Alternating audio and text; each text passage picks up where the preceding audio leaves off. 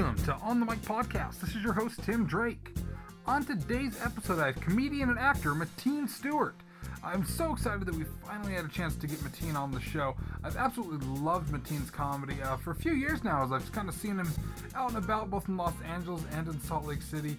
And uh, we, we tried to get something scheduled with Mateen when we were in Los Angeles back in February, uh, but just were never get, able to get the schedules to work out. So I was so excited that we were able to finally make it happen. Uh, Mateen was kind enough to invite us over to his place uh, to sit down and record this episode. And uh, yeah, it was, it was really cool. Uh, Jesse and I are both a little bit obsessed with his dog Cosby. Uh, cutest dog in the entire world. but yeah, we, we stayed focused. We were able to make it through the podcast without without continuing to try to play with the dog. But seriously the most adorable dog in the entire world. But yeah, it, it was so much fun being able to talk with Mateen. Uh, kind of learn, you know, he's been in LA for 11 years now. Kind of learned some of his backstory of moving from Detroit, coming up in the comedy scene, and kind of what he's learned from comedy, some of his inspirations, uh, some of the cool shows he's been able to work on. Uh, he told us an awesome story on the episode about working with Ben Stiller uh, that, that was really funny. So it was great to kind of hear some of that. Uh, but yeah, it, it, it's it's really exciting to always talk with, with great comics and kind of learn, you know, their backstory. Uh, Mateen also just released his new stand-up album called Let's Get Mateened uh, that he actually recorded here in Salt Lake, uh, Club 50 West. Uh, Christopher actually opened for him at that show. And of course, on this episode, you hear Christopher James and Jesse Knight uh, on the episode as well. But yeah, it was so much fun being able to sit down and talk with Mateen um, in Los Angeles uh, at, at, his home there. I do apologize in advance. There are, are a few little audio issues throughout this uh, throughout this episode. Uh, we made sure to tweak them up the best best possible, but here and there, uh, a couple words may drop out. So uh, kind of choose your own adventure with that. Just kind of figure out uh, what we might have said and decipher the meaning from there. But yeah, it was a lot of fun. So thank you so much to Mateen Stewart uh, for taking the time to sit down with us uh, while we were in Los Angeles. A lot of great stuff coming up. Next week, I'm headed out to New York City. Uh, hopefully, going to be able to get some stage time while we are out there. I'm really looking forward to that. New York Comic Con as well uh, is happening. I finally, I, I, mean, I'm staying out there for a long enough time that I finally get to explore the city and kind of see see some of the sights. So I've, I've been to New York a number of times, but it's always been so quick and and just so much, you know, getting in, doing the show, and getting out. Uh, back when I was managing bands and taking care of things there, that I never got to see the city, and so I'm really excited to be able to have a chance to check it out. Uh, I, I, realized I was going to be right next, uh, right next to the Ghostbusters firehouse on, on on one of the days, and so I'm really excited to check that out. And uh, I, I, don't care that it's just a fire station; it was it was the Ghostbusters, so that, that that's where they were. So that's what, that's what I'm sticking with. I'm, I'm going with that, and yeah, well, yeah, it, it's, it's Ghostbusters. So I'm also really excited. I know we're going to see Stephen Colbert while we're in town. Uh, hopefully hitting up Fallon as well.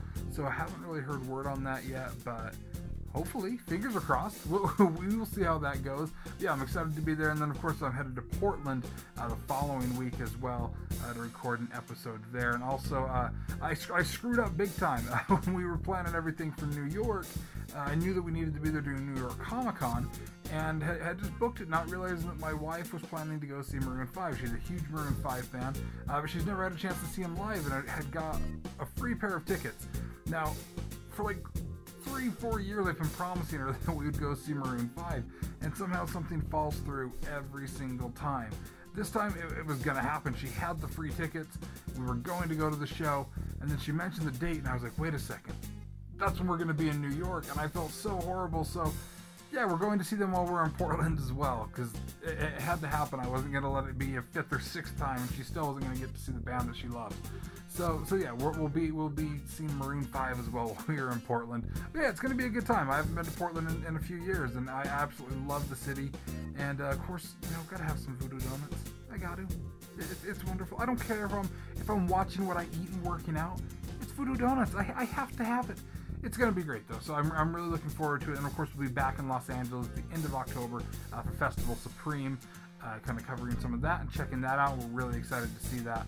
So yeah, if you're if you're at any of those events and you run into me, come say hi. I'd, I'd, I'd love to meet you. So it's, it's always fun uh, meeting new fans when we are out and about and, uh, and hearing and hearing your thoughts on the show. Uh, make sure you also are following me on Twitter at Tim Drake as well as at On the Mic Podcast. And uh, follow Mateen Stewart on all the links on the website as well. So all of those will be up there for his Twitter, Facebook, uh, Instagram, his official website, and of course the link to iTunes where you can buy his album Let's Get Mateened. So yeah, make sure make sure you check that out. Of course, you know, make sure you're reading things on onthemicpodcast.com. So aside from just the podcast, you know, we're focusing on getting a lot more articles up. You know, TV, film, comedy, anything pop culture you can think of. We're trying to make sure that you have access to that through the website. Uh, getting more writers on board as well. So of course, you know, Jesse Knight joined us as a writer a few months back, and uh, kind of kind of testing the waters with a few other people right now to kind of see you know what we can bring uh, bring to the website. So hope you guys really enjoy this episode. Again, thank you so much to Mateen Stewart. Get out there and buy his album. Let's get Mateen on iTunes. It's a fantastic album, so go pick that up. Enjoy this episode with Mateen Stewart.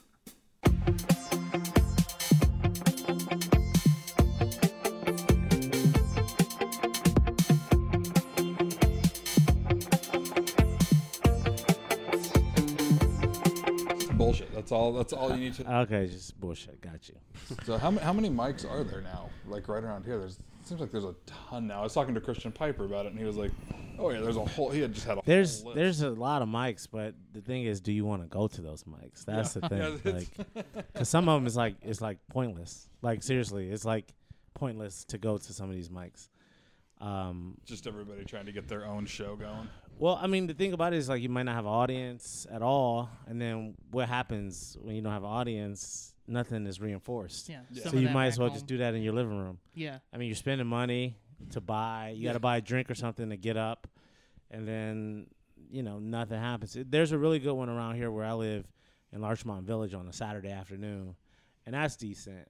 Um, it's in a coffee shop, and a, a bunch of comics come. You get six minutes.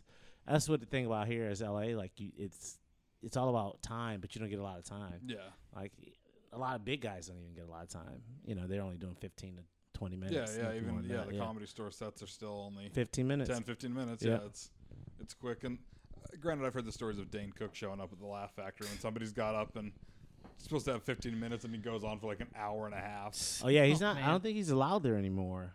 Oh How did he yeah. finally burn that bridge? Yeah, I think he did. Yeah, I don't. I don't recall what what happened. was his per home se. forever. Yeah, and I, I think something happened between him and, and Judd Apatow, and and I think he got into it with Jamie about something.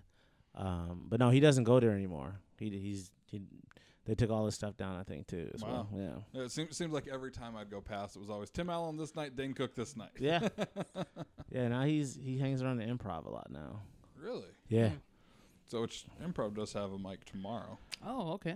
So it's a lot. It's a lottery that you don't know if It's a lottery. gonna- yeah, you're gonna I mean, get up yeah, because they they call they they they call you and then you wait there, and it's you know when you get called, it's like you're like, oh my god, like I volunteered to, to tribute. Can I go up? Can I just get up? No, but it's it's it's such a thing. Like it's hit or miss. You got to get the lottery, or it's first come first serve, or you gotta got to buy a drink to to do your art. yeah. I mean, wait, I mean, I, I see where you have to support the room because comedians will come to a place and not support it, and in the business, like, I'm not getting anything from this, so why why am I here? Yeah, I I know the first time I, I had ever got on doing an open mic at the comedy store, and I ended up spending thirty bucks just to do three minutes, and I was like, all right, that was the most expensive three minutes I've ever Yeah, had. exactly. Yeah, I got a I, the potluck is cool. yeah, we're going Um, to potluck tonight. Yeah, I got uh got some homies that that that hang out there a lot a lot, and I got up last week. It's it's just an interesting room. It's you know that that original room, and it's a comedy store. It's the original comedy frat house. Yeah, and I think it'll it'll be like that until it's a parking lot. Because that's what's, that's what's happening everywhere. if I'm if I had some money right now, I'd buy a parking lot. Seriously. So now, uh, Christopher's telling me that that you're a teacher. Is, is that right? Well, I work I work as a um, behavioral therapist now, so I work with the I work with the school district. Uh, but I don't like to tell my, my people my Clark Kent abilities. Um, I have a real job until I don't have to have one. Because I, I mean, I- I've always simply just knew, known that you that you did comedy. Yeah, I, I do that, and then I do comedy, and um, on a semi-pro level, um, and I also I, I MC and I DJ, so I do a lot of wed- weddings and bar mitzvahs, and uh, those can be very interesting um, and quite lucrative if you get the right right Yeah. right gig. So, but yeah, I gotta, I got, I like, I like my job because I have health insurance and it's free. Yeah, it, it, that, it's the one thing that you have to just have that steady income for the uh, for the insurance, and then just have to hope that the uh, Yeah, it, it's, it's the stage I think all of us are at right now. We have that one that one small thing that's just like I got insurance. yeah, and it hasn't stopped me from doing anything. Yeah. Like I have never, I've never had an issue with, with like going someplace or going to an audition because of my my work because they they've been like super understanding. So. I'm not complaining at all. A lot of a lot of comics like, oh man, I got a day job, and like, it's it's a right time to do it, and it's Yeah. and some people do it too soon. I mean, I, I don't think I'm in a position where I'm like, oh, me quitting my day job is going to help me do anything more in comedy than I'm doing right now.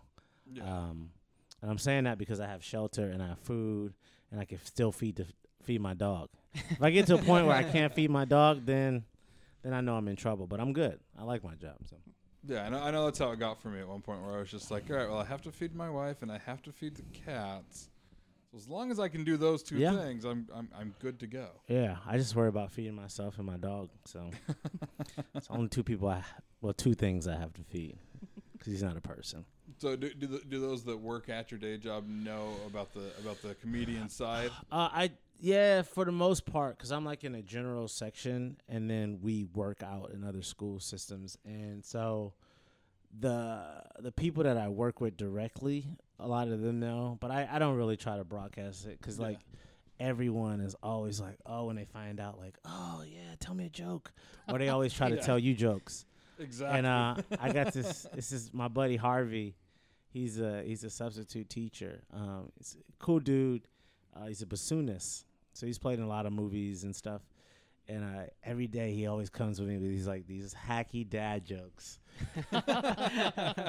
he he told me one other day that was I laughed and he because he always get a kick. It's like the biggest thing if he if he says something and I laugh at it. And he was like, okay, uh, so this guy, uh, this guy took his, uh, went to the doctor and was like, um, doctor, I think my wife has Alzheimer's. She either has Alzheimer's or she has AIDS. And the doctor said, what? He said, yeah, I think she has Alzheimer's or she has AIDS. And then he said, the doctor said, well, drive her about three miles out and then leave. And if she comes home, don't fuck her.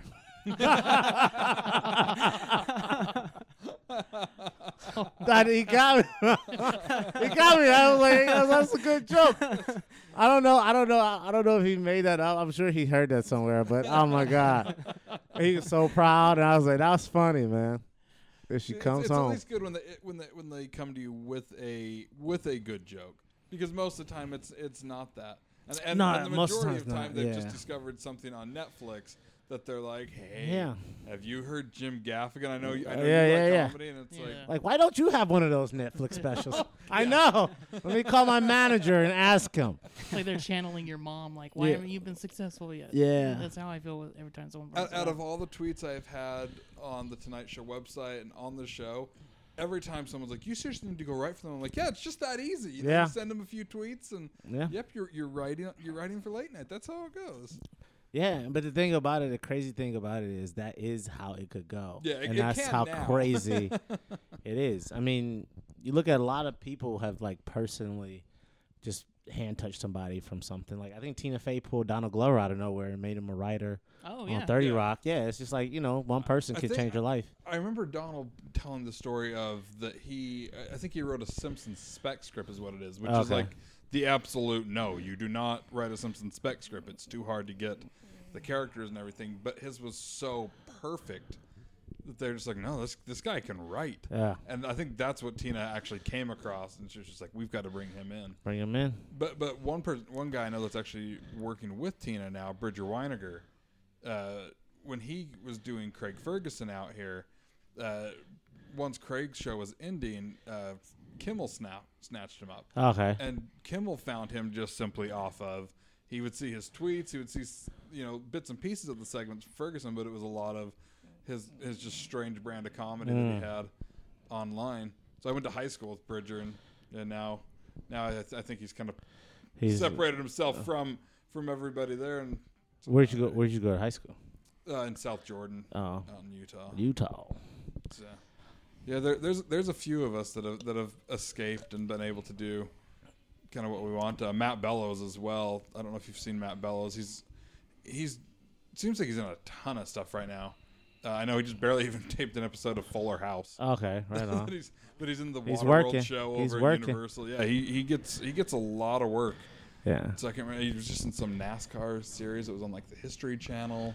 yeah. It's work, man. There's so many Yeah. things you can do for work, and just like it's a lot to do out here. But you just got to get in that right. Just got to get in there. Yeah. E- Even as I had finished, like, oh, like finishing Second City. So it's Yeah. like I started looking at it. I'm like, all right, what do I do? And then all of a sudden I realized, oh, there's a shit ton I can do now. Yeah. Yeah, and Yeah. you've been doing a lot of cool stuff uh, since you've been out here.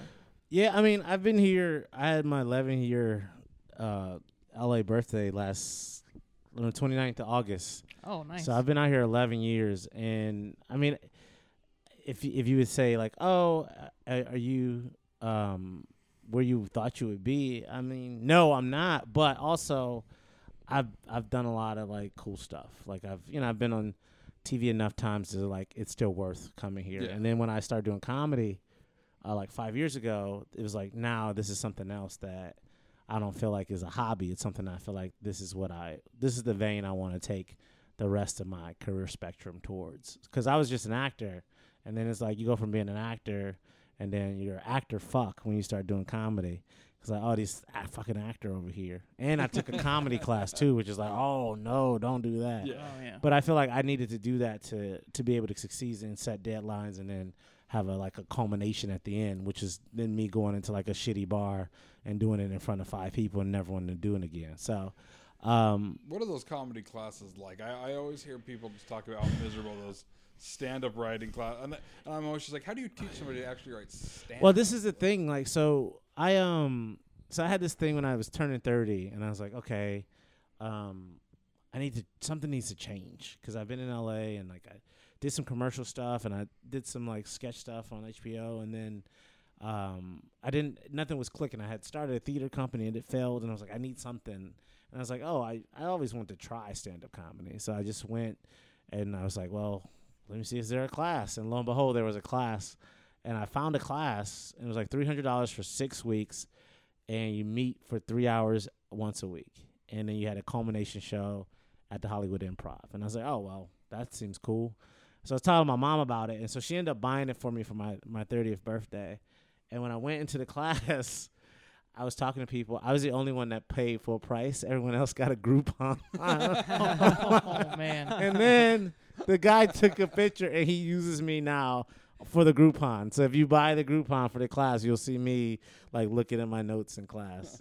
Yeah, See this guy? He's the guy who didn't use yeah, our yeah, exactly.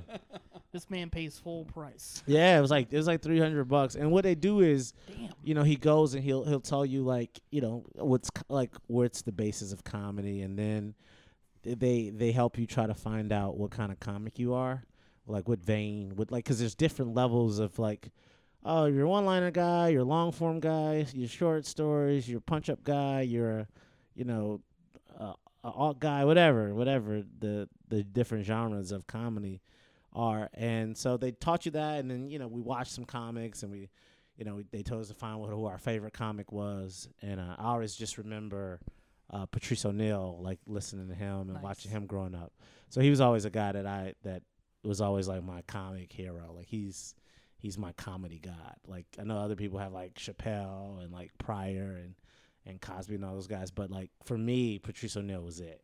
Uh, Patrice was. A, I still actually remember even where I was when Patrice died, and then I had to explain to my mom who Patrice O'Neal was, and broke my heart even more. Yeah, yeah. I mean, yeah. You you a lot of people don't know him, and when I mentioned his name, they was like, "Oh, I've never heard of her," and I'm like, "Ah, you know, you know." yeah. That's so. Yeah. So that the class we took it, and then we did five minutes at the at the improv. Um, it was a it was a Sunday, February nineteenth, and uh and it was fifteen of us. So we had two classes, and it was eight people in my class, seven people in the other class. A few people dropped out; they didn't do the final performance. And I went up there and I had a bunch of friends because like you have your friends that want to support you and Yeah. like this new venture, and then you have your friends who are like, all right, let's watch him suck. This is gonna be great. this is gonna be really great. Those are your real friends that want to see you fail sometimes. And uh, for real, because if your friends can't kick you when you're down, Oh, yeah, no. you, if you can't take that, then you know it, it just makes you tougher. So I, I had a bunch of people there, and I did really well. And like I've been performing since I was a kid, so it was like that wasn't. But for me to like these words that I wrote, and people are laughing at it, like that was like powerful. And I remember w- leaving the stage like, yeah. I'm ready for Conan. I'm ready. yeah, I wasn't. I mean, I, I look at those jokes now and I'm like, oh, that was kind of hacky. But, um, but yeah, man, I fell in love. Yeah, I, I tell people like like stand up comedy's like like a girl that you had a crush on when you were a kid, but you never had the courage to talk to her.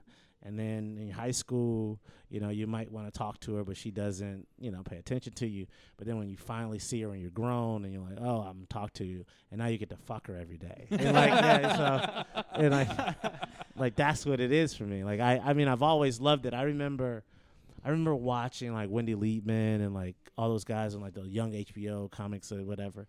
And you know, I liked it. I was always a part of it. I always got excited about specials and I don't know why it never clicked to me like, "Oh, why don't you try to do that?" I never wanted I never had that desire. I always wanted to be a movie star. But um it's changed my life for the better and I think like now you have that instant gratification. It's like a drug. Like yeah. Yeah, I can think of a joke. Oh yeah. and then go tell it, and then the people are doing what I want them to do, and yeah, and, it- and I have a license to say what I feel. Hmm. Um, at times, you know, it might not be what other people feel, but I feel like someone should be able to learn something in between me talking about my dick. Like that's like, yeah, Yeah, I, I kind of even just wrote wrote a piece about that uh, in regards to the nightly show being canceled. Is, mm-hmm. Yeah, there's there's some of those things that people don't they don't want to talk about, but sometimes comedy is the best yeah, the best way to go about it. And I mean, those uncomfortable subjects where the nightly show tackled race and religion and mm-hmm. and the absurdity of people thinking that you know there aren't problems there and yeah, that's I, I, I that's that's where some of the best satire sometimes is built and Mhm. the best comedy is built is ha- being able to sit back and be like what the fuck is wrong with this entire Yeah. system yeah. I watched, I watched, I watched uh, Blazing Saddles last night, oh nice. and I went to the theater uh because they were playing it because Gene Wilder died. yeah. and they were playing Willy Wonka and Blazing Saddles, and and I went last night, and and we were just like, oh my god, like this, this is amazing, like this is amazing, and this could never be made today, Yeah. like Yeah. you know, and they were even though they were like. It was it was so satirical how bad like if some people say oh man that's kind of like no that's why they're saying it because people think like this is what this type of pe- person is and I just I just think that's one of the like perfect comedy movie like if you were Yeah. if I was to tell somebody to watch a perfect comedy movie from start to finish, it's Blazing Saddles. And I always think like how would it would be if if Richard Pryor actually got to play that role. Oh yeah. Yeah, that you know that would. Ugh, they were scared. They were scared. like the- they- that'd the yeah, yeah, yeah. They were scared. They were scared of Richard Pryor playing Um. Well, speaking of Mel Brooks, his son Max Brooks was on uh, Nerdist recently and had a really great like. He said something great about comedians about how comedians are the best people to give opinions in the world Mm-hmm. because you know they do it in a, such a satirical way, but it's a smart way to do it. They're the bravest people to go up and say what people don't want to. Yeah, I, and I think I have a I have a bit of a license because Patrice O'Neal he said he said like as a black man I could say almost anything that I want, almost anything, especially concerned like racially. I can almost say anything, and I take the liberties to to push the envelope and talk about slavery and talk about stuff. My opening joke is my name is Mateen, my la- uh, which means um, strong in Arabic and my last name is Stewart, which means people used to own my family in America, and like that, like I've been opening, like and that pe- that makes people feel uncomfortable, like like they're like, and I say I can s- you can just smell the white guilt, like their white guilt's yeah. flaring up, man, and and yeah, I, I like I talk I talk about race a lot, and then I was at a point like when I was early on, so I was like, oh, am I doing it too much? Am I becoming just like a a, a comic that's just like just talks about race? But I feel I I do it in a way which is a lot more cerebral than like, oh, this group of people does this, and like Asians can't drive, you know, like it's not it's not that, but it's just talking about like issues that we have and like things that I pick up and I notice, like when I was working at summer camp, and it's nothing but Jewish people there, and I was like, that's weird. Cause like, why would Jewish people send their place to a place called camp? Like, why? like, why would you do that? Cause like, if it was a summer plantation, like, I would not send my kids there. Like, I would not. Like, you don't like, like, like, I like, so like, these are just like simple things that like I think about, which is like, you know, it's some people, uh, you know, but I it's feel just. like that should have been a Chappelle sketch that was missed out. on. Oh, I know, No, right? it's a Mateen Stewart idea. Copyright. Copyright TM. TM, TM. you've you, you've got to you've got to make that into a sketch somewhere. It's a That- Mateen original. Yes, that is that is TM. Like I was just watching The Office, and I think Will Arnett was like, "I got, I got three. Have you seen that Oh, episode yeah, where he's yeah, like, yeah, yeah. I got three points to help the company. Like, uh, well, give it to him. He's like, I can't tell you. I'll tell you three and two. Yeah. TM, TM. So I'm TM. I'm, but the Patrice vocal. was on that too. Like Huh? you, he had a little part on that too, didn't he? Who? Patrice. Yeah, you wouldn't Yeah. even notice it. I Yeah. think he, he was Unless in the you back a couple was. times. He didn't even say anything, and then he, yeah, yeah, the first two, the three, the third season, I think he shows up again. Yeah. He has Yeah. that comment uh, to Kelly like, "I will show you. You want me to show you the sea monster?" Yeah, yeah, yeah. Yeah, But- unless you know who he is. Like, yeah. but still, it's so funny seeing him in those. and he was also supposed to be, um, he. Oh, sorry. He also was supposed to be um the dad on Ev- Everybody Hates Chris. oh shit. that yeah, he been was, and um, and Chris Rock was like, "No, I, I like you're my dad, but you're crazy. Like I can't, I won't be able to work with you." And he didn't. He, and I mean, if I don't know if you guys ever heard the the the WTF with Patrice, and he talks to Marc Maron. It's Yeah. one of the yeah, yeah. I just, I it just, uh, it's so sad to like listen to it and be like, damn, he's he's gone. But his work, I still listen to it. It's still funny to me. It's just Yeah, some sometimes those that you've treasured, it, it's hard sometimes to go right back and listen to them. Like right after Gene Wilder passed away, I was like, I, I feel like I need to watch, wa- watch something. I was just like, I can't watch Blazing Saddles; it's gonna make me cry. And I was like, I can't watch Willy Wonka because then I'll be hungry. it was, it, it was just a whole a whole mix of emotions. Yeah. with everything. I was like, I'll I'll give it a week or so here, and and, and then then if anything, I think I'll start with Hear No Evil, See No Evil because that's that's a great movie. that Yeah. one is Yeah. I that- love that, those was, I two think, the. First, the the, first introduction I had to Richard Pryor at a young age was that movie. And Yeah. then I became obsessed. I think it, I would agree. That's it's the same. Stir Crazy, right? Was- Yes, oh, Yeah, yeah, Star Crazy is another one. Yeah. Yeah. absolutely amazing. Uh, I remember like uh, lis- re-listening to the uh, Rob Williams one, WTF when he died, and then Oh uh, yeah. the Garry Shandling one when he died Yeah. too. Yeah. The Robin William, Williams one, I was still uh, interning early, early mornings uh, for Radio from Hell then, and I, I had like a forty-five minute drive into Salt Lake, and I, I remember tearing up during that one. Then just had to sit in the cars for a minute so Yeah. that I, I didn't walk in. and Everyone was like, "What's, what's wrong with you?" Just nothing. Leave me alone. Yeah, it's it's weird how people you never met, you, you know, or Yeah. like never had a really personal connection to could like, you know, draw and be such a part of your life, you know, Yeah. and it's They Yeah. had they had a part in raising you, whether it whether it was direct or indirect. Yeah, yeah. I, I mean, celebrities that really got me, like Michael, when Michael Jackson, when that, because I found out late because I was working at a summer camp, and and then I just found out, and the guy was like, "Yeah, tomorrow morning we're gonna have a Michael Jackson memorial breakfast." I was like, "Haha, that's funny." if Michael Jackson died, and he was like, "Oh, he died this morning," you didn't know, and I was like, "Oh." Like I, like I just remember like a noise that shouldn't come out of a person as as large as me. Like, oh, like I was like, just like they're like, are you crying? Like, no, I'm not crying. I, I had one of my employees at the time. I was managing uh, a sports store and had one of my employees come in, like two hours into her shift, and she- she's like, "Oh yeah, did you hear Michael Jackson died?" And I was like, "What? What? What?" Yeah, yeah. The rest of that day was ruined. I, I'm I'm pretty sure I made a similar noise. Yeah, yeah, yeah. Oh, no. Yeah, yeah. And it's like, yeah, that's just it's just crazy when when your heroes Yeah, die. and you know the greats are the ones that still continue to influence you even though they're gone. Yeah, because you just find nuances and and and just the things, and every time you listen to something like, oh, uh, well, how do you say that? Like, okay, I see what he was doing there. Well, like Andy Kaufman's one, I still go back and we'll come across some of his stuff. And I, I went down an Andy Kaufman rabbit hole for okay, a while. right, there, yeah, where I was yeah, yeah, like, yeah, yeah. This dude was just almost too brilliant. And like, I, I see people joke all the time that, you know, they're just expecting Donald Trump to pull a mask off, and Yeah. Andy Kaufman. The whole time. whole time. And and people laugh at him like, I could see him doing that though. If he was still alive, like he's the one person that could somehow pull that off. yeah, exactly.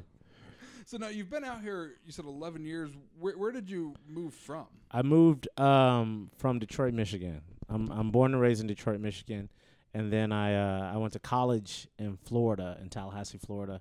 I went to Florida A&M University in Tallahassee, Okay. and so then, and uh, I went back home after I graduated, and I worked a couple years and saved some money, and then I I came out here with uh, like ten thousand dollars and a dream, Yeah. and my mother and my 1993 Pontiac Grand Am. no air conditioning. Oh shit. It's dead That's- summer. Th- yeah. That's that's brutal. So what what was it like growing up in Detroit?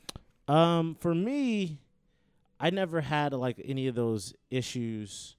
Like a lot of when you hear like people from Detroit and like a lot of violence and all that stuff. Like I, I was afforded the opportunity to live in like a middle class, middle middle class family, and we had we lived in a neighborhood. Which like you know we had trees. There was no abandoned houses. Like all the houses are brick. They're big, beautiful buildings. I Yeah. like I like that you started off there. With, It- we it- trees. We have trees. yeah, we had like that. trees. There's trees in Detroit. trees and you know, and but down the street there were some like really rough areas. So Detroit has these pockets, and it's like probably three or four neighborhoods in Detroit that are like super like like clean and like we have our own like community house and like we have services like security guards and you know gardeners and stuff like that. So that's where I grew up. So I went to private school from K through like seven, and then I went to like a charter school for eighth, and I wanted to go to a public high school, and it was it was interesting because it's something like that was never like around me. Like it was a public high school, so I went, and it was it was a little bit of a culture change because you had kids from all over the city.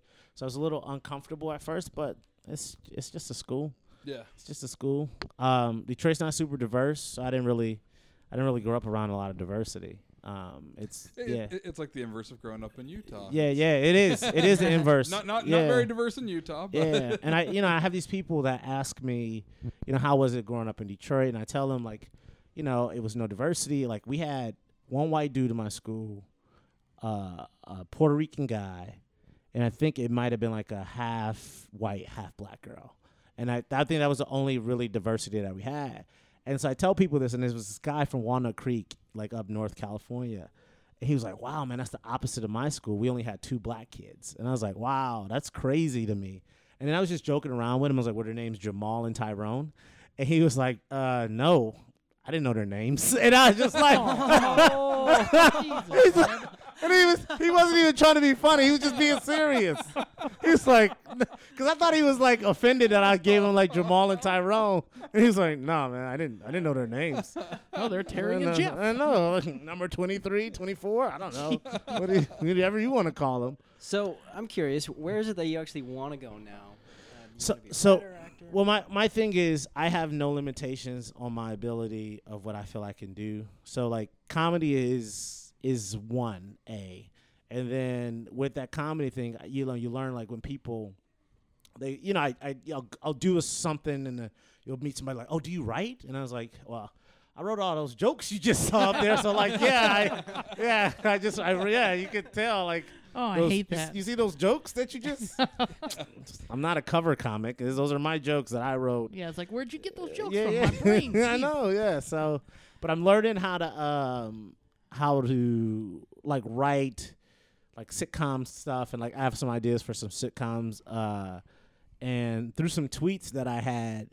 I tweeted some guy who has a project. He saw him and he was like, "Oh," contacted my manager and and I was, you know, I'm they like in and out working with that, trying to make something happen from there. So uh, I can't really talk about that, but uh, yeah, I mean, I I want to act, I want to perform, but if it if I get a job writing on a TV show, I'm not gonna I'm not gonna hate that, but I would rather be performing on that TV show. Yeah. Um, so yeah, I mean, it's it's a lot of things that you can do.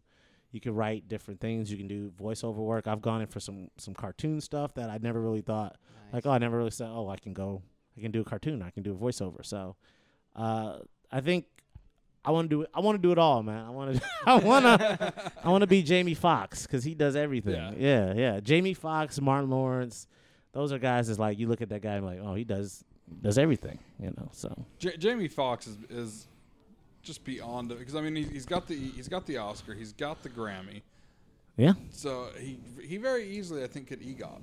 There, there's no reason he couldn't get an Emmy and a Tony as well. Yeah, it, the thing about it is he's he's he he sings, he plays the piano, you know, he he can act, he's he's funny. Some of his specials are, I just remember watching him as a kid. Oh, Live yeah. color and like you know Yeah. Jamie Foxx uh, HBO specials when HBO specials were they held a lot more weight than they do now. Um, yeah, Then you got a classic Martin uh, TV show from back in the day. Oh too. yeah, Martin. I, I. I, I, I started up uh, some stuff the other day when I tweeted that uh, Oh, yeah, I that saw Martin was the best sitcom. I just happened to be watching Martin, and I was like, "This is funny." Like it was like everything hit. It's one of Yeah. those things where it's like it was joke after joke after Yeah. joke after joke after joke, and like it was just perfect television. Yeah, for it's me. like Wayans Brothers TV show still holds up. Yeah, yeah, yeah, yeah. I love it. Yeah, it does. And like even Seinfeld still Oh, holds yeah. up. And I was just watching. I had never watched The Office, and I just started from like two weeks ago from the beginning. Oh, nice. Oh man, I'm cr- I'm I'm like so invested in it. Like Michael Scott's Oh, leaving, and I'm like crying. I'm like, why am I crying for this jerk? But he's like, he's like, a, you like hate him for everything you love him for. Like that is Yeah. what Michael Scott is on that show. So like, and I'm watching a lot more of that because that's the kind of stuff that I feel like the vein that I would be more successful in. Um, you checked out Parks and Rec? uh, I haven't checked out Parks and Rec yet. I That's a want to finish. Yeah, I want to finish this and then go to another thing. I've been watching the new like the Masters of None and then that that Love Master series. None is- Yeah. Oh, Love was um, great. Yeah, and Love was was pretty good. I'm glad they let the guy who wrote I forget his name star in it. Um, Paul Rust. Yeah, yeah, Yeah. I was I was happy they let him do that. Um, but yeah, I mean, I just watch a lot, and at times.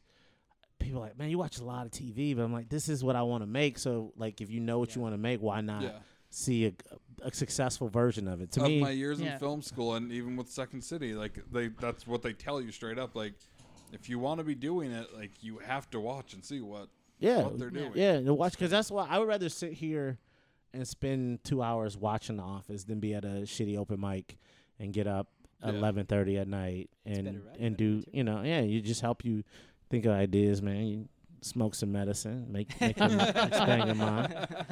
I don't care what anybody say. It you it does something to you. To, Oh, yeah. for your creative side, it opens up Look at. Seth Rogen, Yeah, man. yeah, He gets high as shit all the time. yeah. He's Just busting out scripts just and bust them everything. out, man. Yeah, S- Seth and Seth and Evan, and then like Doug Benson have to be the most functional stoners on the planet. Yeah, like, the, the the way that those guys get shit done, I'm I'm just like if if I got as high as those guys did on a regular basis, yeah. I couldn't even function. no, yeah. I- I, I I would live on my couch and my entire diet would end in Edo. I would I would die from paranoia. That's what I would do. How did he die? Paranoia. He thought he was having a heart attack so bad he gave himself a heart attack. So I mean, as you're writing, as you're kind of studying, you know, a lot a lot of this and figuring out, you know, your voice as a writer as Yeah. well. How, how much of you know, kind of growing up in Detroit and then even living here now for so long, how much of that kind of seeps in across? Well, a, a lot of it a lot of it does seep in crossover. I mean, my comedy is mostly based off my life and like things that have happened to me and experiences or things that I just notice about society. Uh, I talk a lot about my family. Um, maybe more than they would like for me to talk about them. Oh, my grandmother was alive. Uh, she she was like, "Don't be, don't be saying that stuff up there on that stage." I'm like, "But, but grandma, you said it. Like you said it. I'm just, re- I'm just repeating what you said to me. I'm like, uh, that's what I'm doing. This, you said it, G ma. So, um, but then you know I have family members that are like, "Hey man, when you when you gonna put me in your set, man? When you gonna put me in your set?" um, they're very supportive um, for the most part. But yeah, I mean, I think it's it's best for me to know to talk about what you know. So you know, when I I wrote some parody song a couple years ago called "Start in the Middle," which is like based on the Drake song, and I just had a thing was like you never hear like rappers really talk about like like because even if they're rich, they try to pretend like they're poor. Like they always try to pretend like there's something else. Like if you listen to 2 Chainz albums, like you would think like he was this hardcore drug dealer or whatever. But like no, you played college basketball and you had a 4.0. Like you, Yeah. like you know, like I would you know rap about that, rap about how great your life was, and I had a very great life growing up. I had nothing to complain about. I had uh, everything that I needed and most of the things I wanted. So, you know, I I feel like I I can't talk about being poor because I didn't, you know, I didn't grow up poor. So I just talk about uh, me growing up, how I am, and like even sometimes like uh, I saw Wayne Brady when Bill Maher questioned Wayne Brady's like his blackness, Oh, and he yeah. was yeah, and he was like, you know, if you want to say that to my face. And say that to you, whatever. And he he was like, yeah, people just think like, oh, because you're black, you're supposed to be one certain kind of way. Like, oh, you're black, you're man, you're supposed to be one certain kind of way. But they don't realize it's it's a it's a level. It's a level of. It's just like you know, I'm not going to be um, talking about being poor because I had that I didn't live that, but that doesn't take away my blackness. You know, I just I just grew up. Ben, differently. ben Carson even came after President Obama this year, trying to say He wasn't really black. yeah, type of thing. Yeah. And I mean, that was ju- it was just so ridiculous to think that they they were trying to take away anything from the accomplishments or from yeah, from you know how you grew up just because they're saying, oh, well, you're black, you had to have grown up. yeah. They and they addressed this. I remember an episode of um, Fresh Prince of Bel Air. Oh, okay. Yeah, when yeah. that the the guy had you know he had told Carlton the same thing, and Carlton's like, "What? Because I had a big house, I'm less black than you." Like, no, let's go to Middle America and see who's both black. they don't care.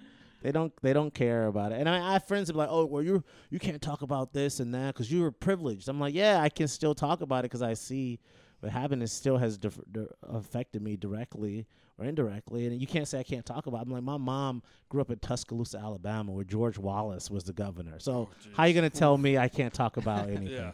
because I grew up Yeah. a certain way. So, yeah, it's it's just it's just everyone just needs to shut up. That's I think that's one of the best things about comedy is that you can bridge that gap so well, even and bring up those issues in such a way that everybody can connect and actually laugh about it. And Yeah. take it so seriously. Yeah. So I, I think it's funny though to hear that your family has said, you know, to, you, you there's some of them that are like, well, when are you gonna put me in the act? Yeah. Because Anthony Jeselnik talked about the same kind of thing, and then he did put some of them in, and they're like, come on, why are you saying that now? And he's like, you wanted me to put Yeah, you, yeah, yeah, put you yeah. in my act, so I did. Yeah. yeah, But like, there's a chapter in the book I've been working on that was it's a I'm fixing it from an old book that I had co-wrote that's called the eulogy for my racist grandmother. Oh, my wow, grandma's okay. still alive though. so and she's never going to read it. I despise the woman, so I don't even care if she did. But my mom was having a conversation with me a couple weeks ago, and she was like, "You have to be careful with that. What if grandma? What if grandma saw it?" And I was like, "Then hopefully she'd learn something." yeah. I, I was just like, she's a horrible human being. Like, I'm Yeah. not stating anything that she hasn't done. She's just given me more material now, so I'm amplifying. Yeah. it. yeah, yeah. Everything is fair game. Everything is fair game, and, and you know you have to be able to be comfortable. Because I mean, we have this whole thing where we want to be liked by everybody, and I think essentially like all comedians have that thing where we're like we want to be liked because we want people to react the way we want them to. They're Yeah. supposed to laugh, but we want them to like us Yeah, as much as yeah, we already like ourselves. but you get to a point where you have to realize like you don't do this for anybody else but yourself. Yeah. Because once you get to that point, like nothing else matters. If they laugh, that's them. Like that if they don't, that's also them. It's just the Yeah. the human reaction. They're either gonna laugh or they're not gonna laugh. So you're going in with 50-50 automatically. So with those odds, you, it can go either way. And I think a lot of times we get caught up like if like comics get down on themselves if they have a bad time. Like, no, man, like learn from that and and take that and remember how that feels. Like I I bombed the hardest I've ever bombed February first, two thousand and thirteen at the comedy store. I was like the twenty fourth comic on this bringer show. It's like eleven forty five. They were tired. And I'm like, okay, I'm gonna go and do six minutes of new material. Oh, silence! Like for six Oh, and it's like man. it's like 200 people in there, and that's like that's oh. back, yeah. So just like silence and like that lights on you, and like I'm like, when is that? Like, and I didn't want to bell because I'm gonna stay up here. I'm gonna do my time. I'm not gonna bell because I've seen some comedies like bell, and I'm like, no, I'm gonna do my time. And, like I'll never forget that. I never and I never want to feel that again. So that is my constant everyday work when I'm when I'm doing this is like Yeah. never have that feeling again. It's almost like when you get to that point where you don't give a shit. That's when you get the most laughs because Yeah. you're the most comfortable. Up Yeah, and it, that's that like being unplugged from the Matrix feeling. Yeah, yeah, yeah. yeah, it's like oh, like wow, like I know kung fu. Um, That's still the silliest line. Oh wow, I know kung fu. we always tell Christopher that, you know, as, as good as of, of a stand up as he is, his funniest shit comes from when he's just when it's not something he's written Yeah, and he just says stuff to us and Jesse and I just lose it and sometimes it's great because it's things that aren't even meant to be funny. Just just this morning, Oh, uh, we we we we hiked up to the Hollywood sign uh, so that we so that we could get some workout in while, while we're out here. And Christopher takes this picture, kind of spreading his arms out like he's conquered the mountain. And I was having Jesse at the same time take a picture of me going up to kick Christopher, off, uh, and he actually panicked. And then as, as we got back down, he he says, "No, you know, I just." He's like, "That actually scared me because." I had a really bad experience with the mountain one time and someone trying to throw me off of it. And both of us just started fucking laughing so hard. And he's just like, well, no, it's a serious story. And I was just like, the way you d- gave us that. then he told us the story, and it was just like, oh, yeah, that's a little bit of a serious story. But yeah, he'll, he'll give us these gems that he doesn't even mean to. And it's because that that guard's down and he just doesn't give a fuck what he's Yeah. saying. the to us. organic nature. yeah. It, it was it was just so perfect. But yeah, it's it's it's as soon as you kind of let that just be, you know, it's it's for you. You're just gonna say what you're. Yeah, gonna you say. just have to be able to go up there and, and just be comfortable and look people in the face and like, yeah, looking at you. Um, yeah, it's it's it's it's a mo- it's it's the greatest thing I've ever done. Perform stand up comedy. It's it's the greatest. I like I, I tell people all the time like you'll never you can't I can't redo I can't duplicate it. I can't. I can't. I performed like in theaters, like doing acting stuff, and like nothing. Because when you're doing stand up, you like you're saying your own words. It's not a script Yeah. That it's a script, but not like a script that someone else is like, oh, I'm playing a character named James, and yeah, it's it's it's it's like drugs. yeah. with with all the acting that that you have done. What, what's been you know kind of the prize project that you've kind of had a chance to? to Uh, it was pretty cool. So I I've played I've played multiple robbers, which is uh funny because I never thought that I would do that. But I uh, I got to do this really cool thing. It was like my first like the McDonald's commercial I did in 2007 was like my first big thing that I've like. That's when I was like, wow, I could I could do this. And I had been out here two years and I booked a McDonald's commercial. I was like, wow, this is really happening. Like I still didn't believe like I don't believe when I get a call or get cast at something, I don't believe it until I'm on set in my Yeah. thing. And then I really don't believe it until like I'm wrapped. And then I really don't believe it until I see it on TV. And that's like those those steps. It's like, ah, this is not gonna happen. Something's bad gonna happen. The end of the world is gonna happen. But I got to work with uh, Ben Stiller and Rob Huebel on this sketch for Funny or Die Presents Oh, nice. wow. Yeah, called yeah. um uh, you want to see a dead body so i got to do this this whole little thing where uh i got the role because my friend franny franny was working as a line producer with these guys. And she, thank you franny baldwin for everything that you have done for me. I appreciate it. She comes through. Like when when she sees something um you know she'll like send me your stuff or send me your you know my manager send it over to stuff. So um, yeah, I got there and they didn't really didn't tell us who the big star was, and I'm like, Who, who's the big star? I'm waiting to see, and I didn't even. They cast me sight unseen, and I didn't get a script. So I got there. They're like, we're just gonna ad lib, and I'm like, y'all really do that for this? Is this is for HBO? Like, you need scripts. They're like, oh, we'll figure it out. Well, they didn't tell me. So the whole thing was, um, I found out was Ben Stiller. So Rob Huebel is taking Ben Stiller around this like this adventure to see a dead body, and so they see me coming and I'm walking, I have a hood on, and they get really like nervous. And then I say, "Hey guys, how you doing? Um, can you guys just tell me where the Staples Center is?" And they're like, "Oh yeah, uh, we're looking for it too." And then they walk and say, "Oh man, we feel so bad. We just thought this black guy was gonna rob us." And then as soon as they say that, I come back and like, "Oh yeah, motherfucker, I forgot. Give me your wallet." and, then, and then I run off. I run off. And then like Rob Huebel and Ben Stiller is like walking, and uh, uh, Rob Huebel is so fucking great. He's he's like, man, man, I just man, I just lost fifty bucks. And then Ben Stiller will say, fifty bucks? I just lost ten thousand fucking dollars. Like like and it was there and it was cool to work. We shot all Ben's scenes first. So we did all the coverage and everything. He came in and limo, did his scenes. Pro. Boom, boom, boom, boom, boom. Didn't really talk to nobody. And and I was like, you know what? this is Ben Stiller. I'm gonna ask for a picture. I don't care. And like everyone was all like nervous around him, and I just went. I was like, hey man, I, I'm a fan. Can I have a picture? He's like, yeah man.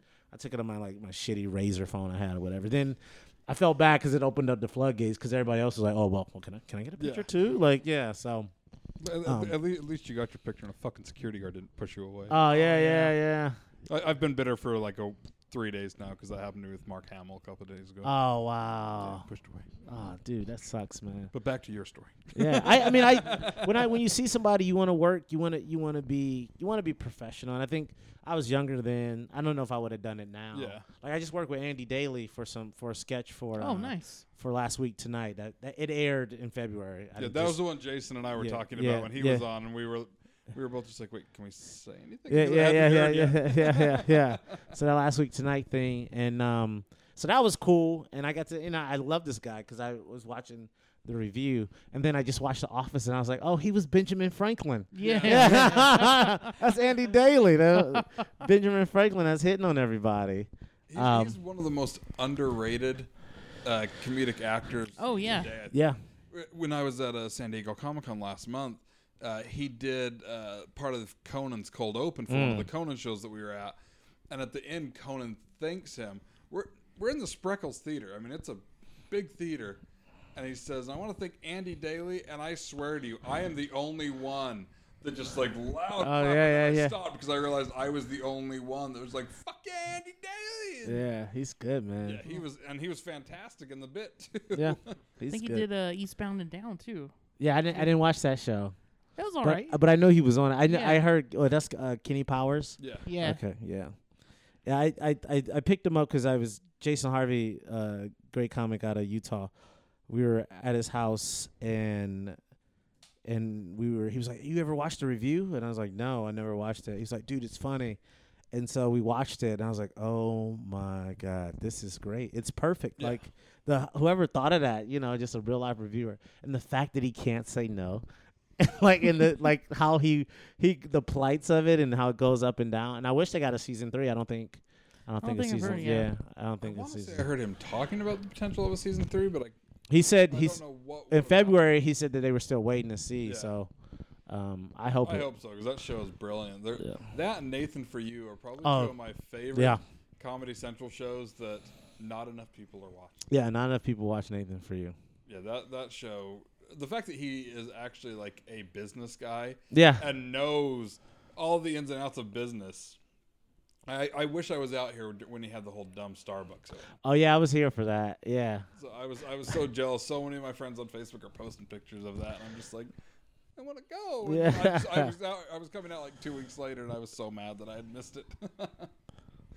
so so what what at this point? You know, I know Jesse kind of touched on it, but what is what what is next? Like, what projects do you have coming up that you can talk about? Um, right now I just I released an album like softly in May, and I just released it because I was I know the process to get on Pandora is is long, and so I got approved to because you have to do certain things to get it approved.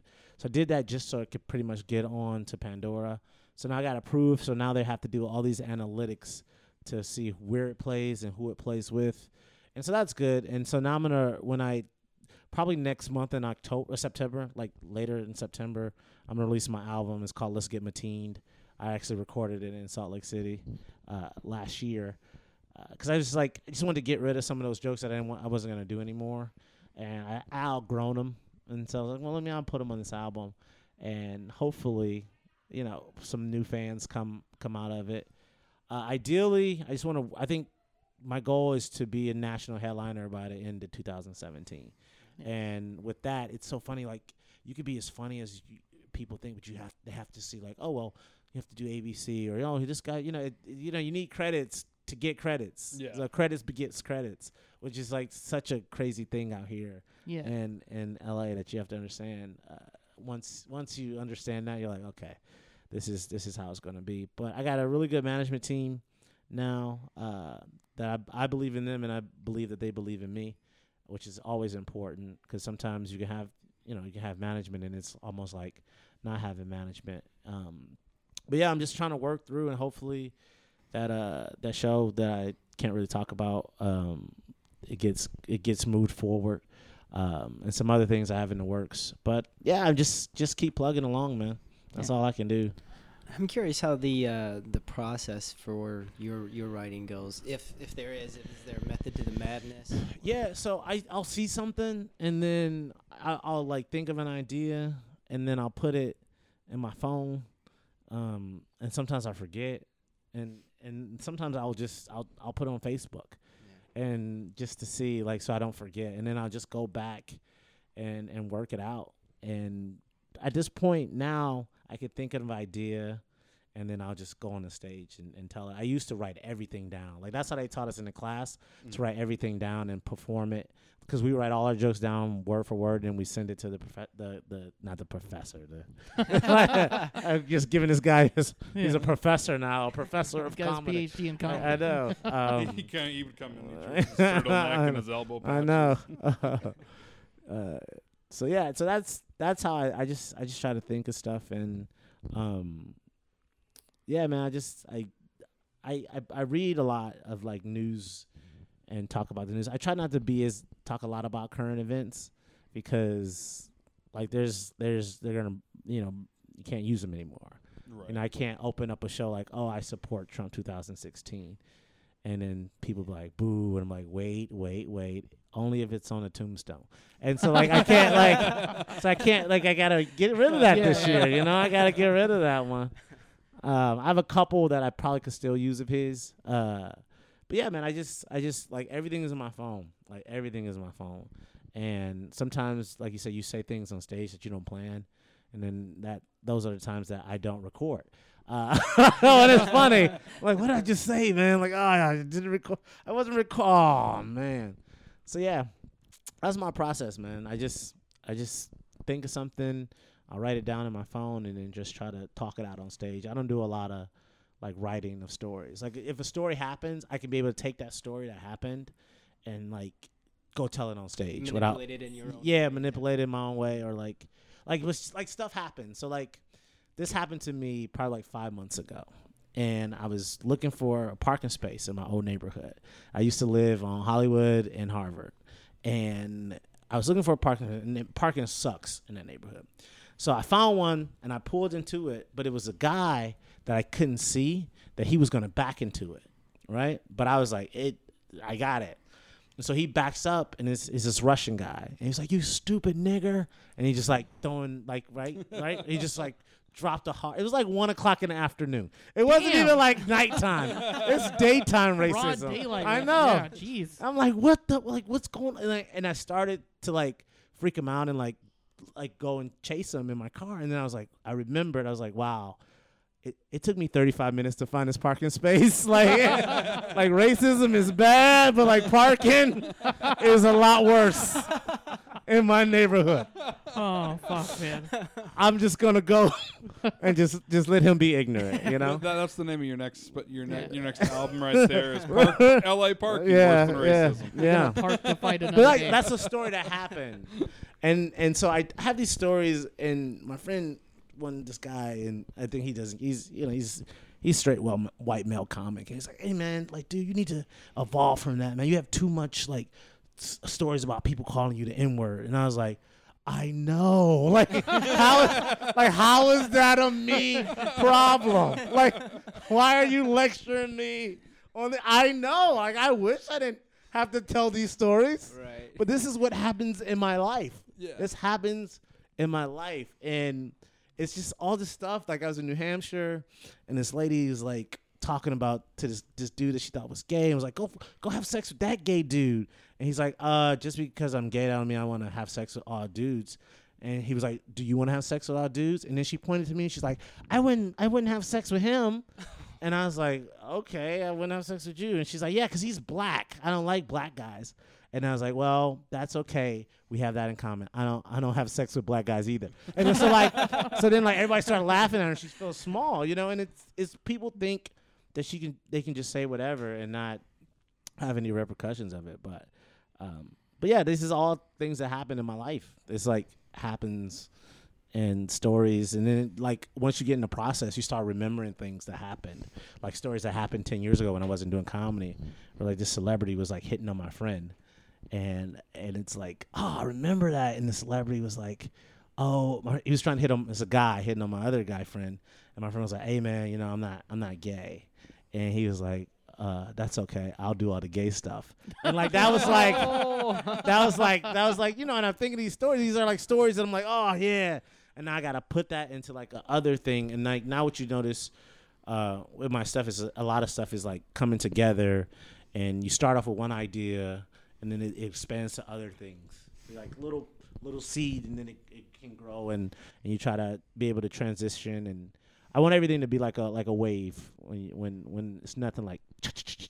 But sometimes you got to mix it up, and you throw out a random joke to like Yeah, like a cleanser, you know, like a cleanser joke. a palate. Yeah, a, cleanser. pla- a palate cleanser. Yeah, it's like when you go to the perfume shop and you got to smell the coffee in between, you know, to to help to help justify. Well, not justify, but like determine which was different. So The, co- the coffee there always always throws me off. Yeah, I, I say I see it, I sniff it, then I buy cologne and I go to Starbucks. So yeah. it's it's it's the best the best. See, I told you, s- market in there. Starbucks is evil.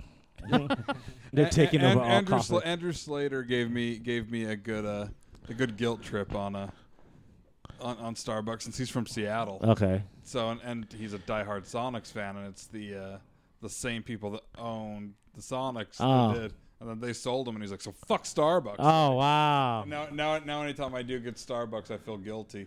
I, I feel like Andrew Slater's just gonna be like, "Come on, we, we we've talked about this. Why are, why are you having Starbucks?" again?" Yeah, I haven't had Starbucks in a bit, um, cause we I get coffee at work every morning. So, yeah.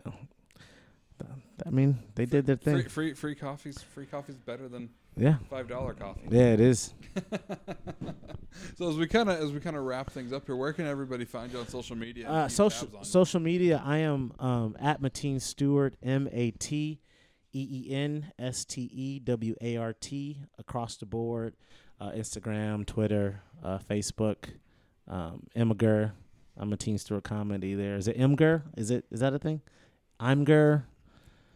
I Oh. always call it Imager, but Imager. I know that I'm Imager, yeah. saying it. It's Imager. Is okay. it Imager? I've always called it that, but it's not spelled that way. No, it's- so I yeah, I- I'm I would have assumed Imgur too. Hey, I yeah, was. it's spelled. It's spelled. yeah, yeah, yeah, yeah, Yeah. So I'm there. I I post stuff on there just to see all the crazy comments. People just like the comments.